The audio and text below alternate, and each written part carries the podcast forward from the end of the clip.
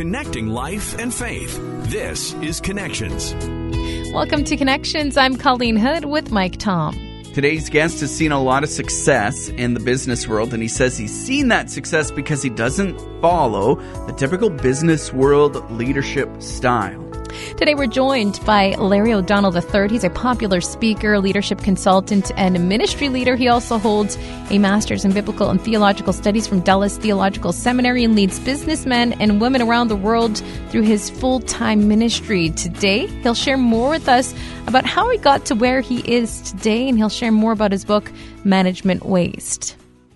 I'm so excited to talk to you because you were the very first ever undercover boss on the hit TV show Undercover Boss. Is that right? That is correct. that was quite the experience. Yeah, I'm wondering what was that like for you? Tell us uh, where you were at the time and what that was like. Well, I was president of Waste Management, and they approached us. Uh, when I joined Waste Management, it was the largest corporate blowup in history at the time. And uh, so I was brought over as part of the team to help restore the integrity and turn the company around. You know, if people think of Enron and WorldCom, so it, it, it was the largest blowup at the time. And uh, we were working really hard to really turn the company around and had come a long way. And we were using actually a uh, PR firm out in LA, Los Angeles, to you know help kind of get the news out about and the word out about how we were a different company now.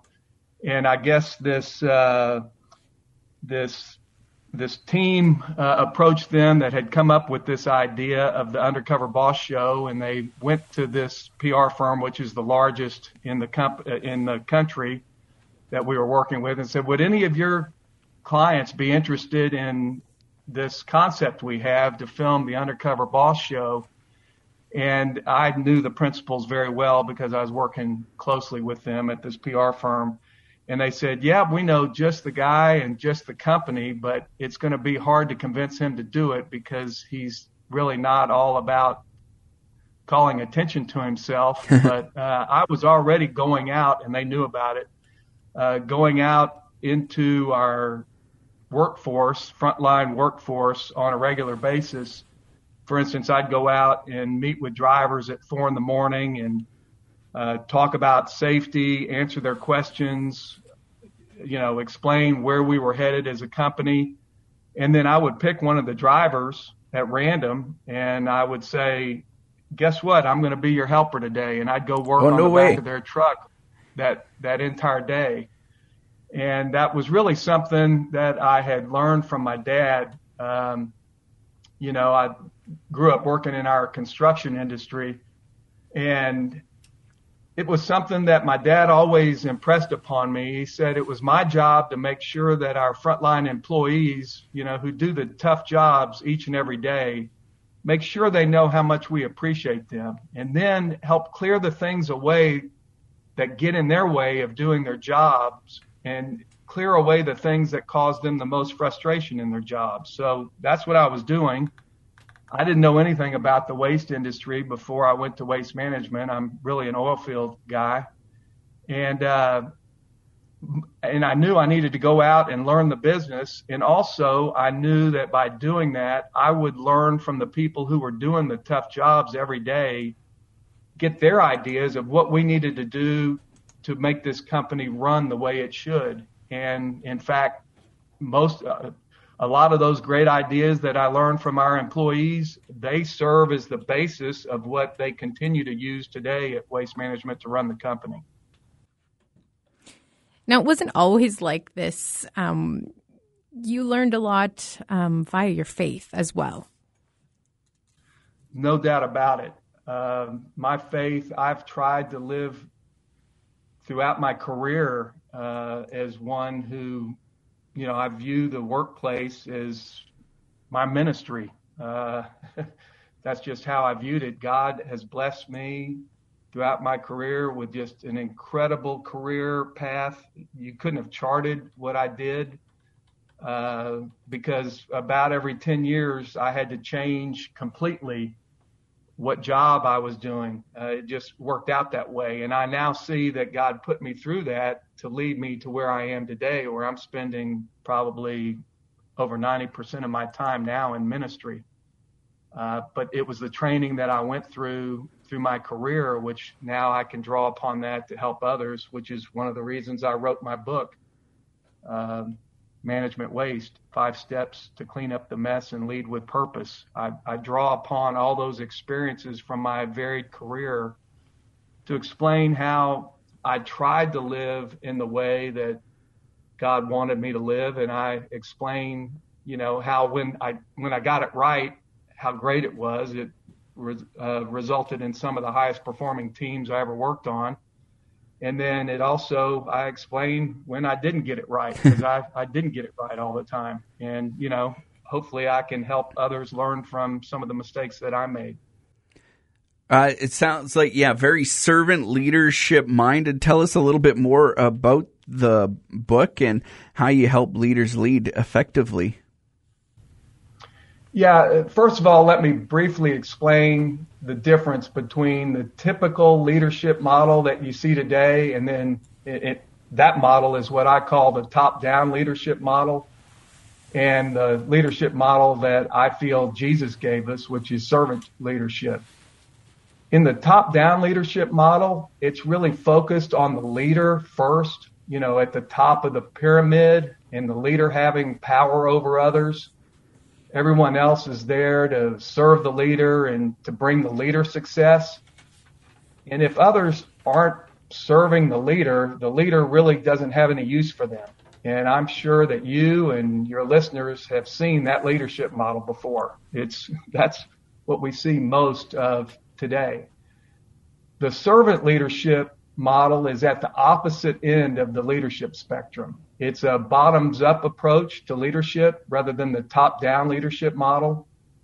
And in the servant leadership model, the leader places the interests and needs of, of others first and then helps people develop and perform at their highest potential by encouragement and empowering them rather than by fear and intimidation. And the servant leadership model is the model that Jesus gave us in Matthew 20, verses 25 through 28. That's kind of the primary scripture that I go to that explains servant leadership. Jesus said that to be a great leader, that and really be the great leader that he wants all of us to be, you have to serve others. And Jesus modeled that type of leadership. Jesus said that even though he was God and King, he came to serve and not to be served. And he really told us to not use the typical top down leadership model.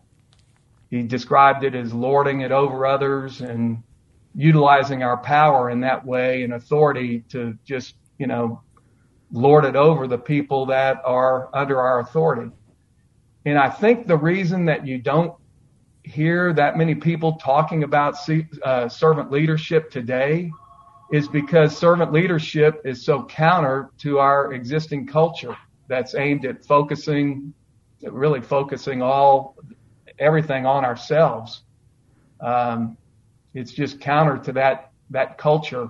And you can just look at social media. It's all geared towards making ourselves look better than others. And most people, I think, today who aspire to leadership are doing it to elevate themselves and that's why the top down leadership model is the most widely used leadership model today.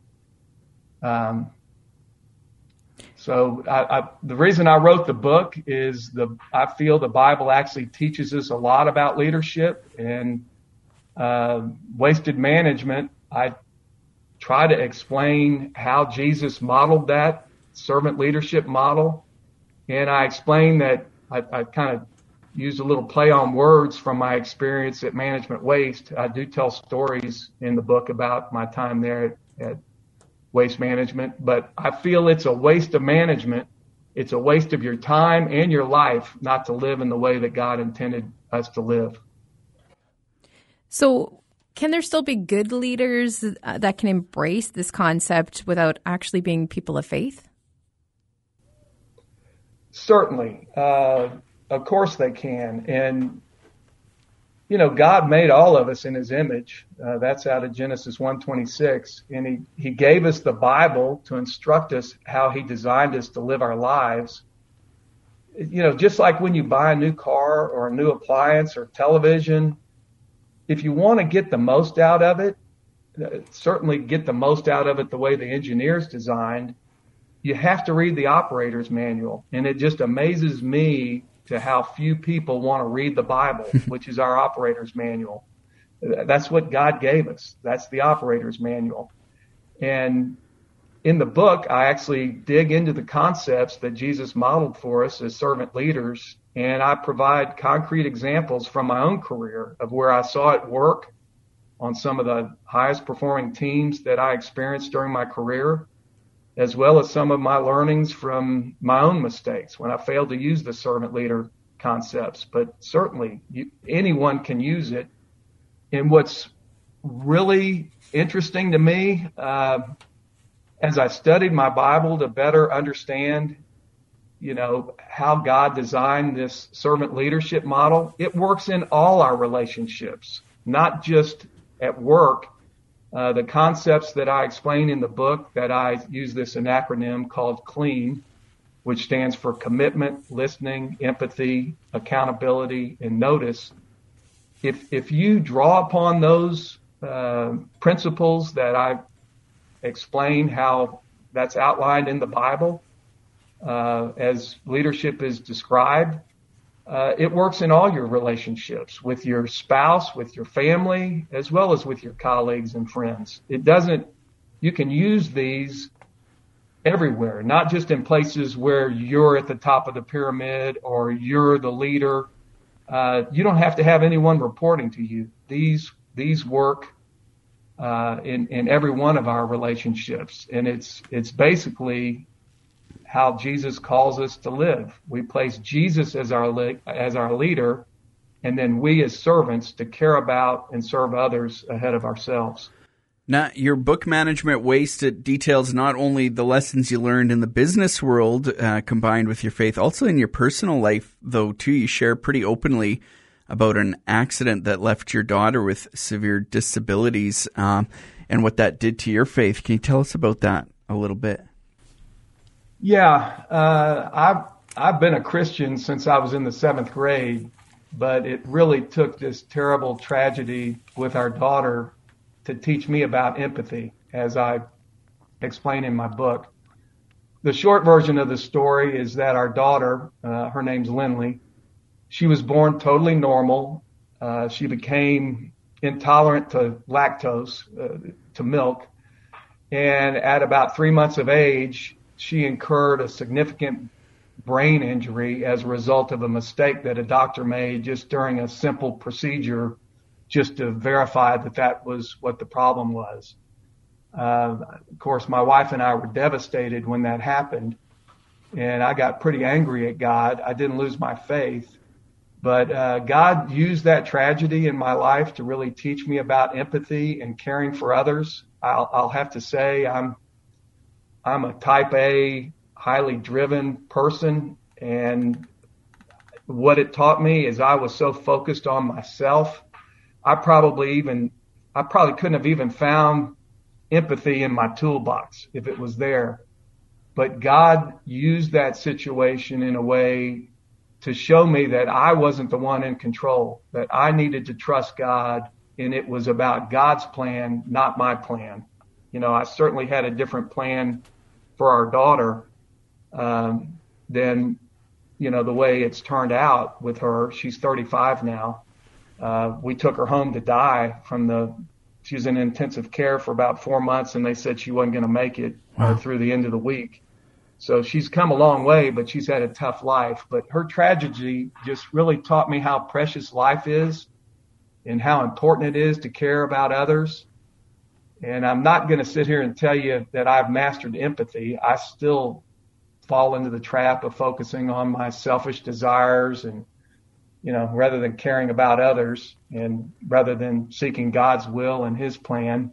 So I still have plenty of work to do in that area. But what I can tell you is that when I allow God to work through me as a servant leader, and I place others ahead of myself, not only in business, but in all my relationships, like I explained, uh, I have found it's just empathy that changes everything. It's really the magic that makes servant leadership work. You have uh, five secrets, an acronym. Um, can you just tell us a little yeah. bit about that acronym that you have? Yeah, the an acronym is CLEAN, and it stands for commitment, listening, empathy, accountability, and notice. And there have been other books written on servant leadership, um, and there there are many characteristics that you could use to describe a servant leader. But for me, these are the five that when I apply those in my life, I see the difference. I see it, it, it really helps me be that servant leader that Jesus called us all to be. And so it, the results are that by using these clean principles that I described, you can see your team just becomes very engaged as they begin to trust you. Um, and when you use it in your other relationships, it just it just builds this trust in the relationships you know, who would you rather work for or have as a friend or a spouse? A person that truly cares about you and places your interests ahead of their own or someone who's focused on themselves and what you can do for them. So in my book, I provide many examples from the Bible as well as from my own career and my life about how to apply these clean principles in your life into all your relationships to really make a difference. For people who want to learn more about you, want to pick up your book, how do they go about doing that?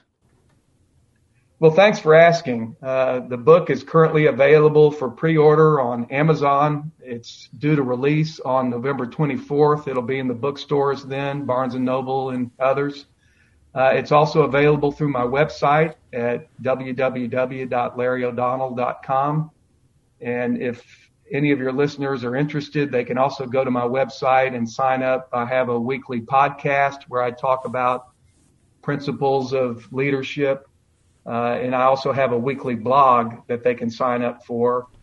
And I've also posted some videos from my previous public speaking engagements and sermons. If anyone's interested, they can access those there.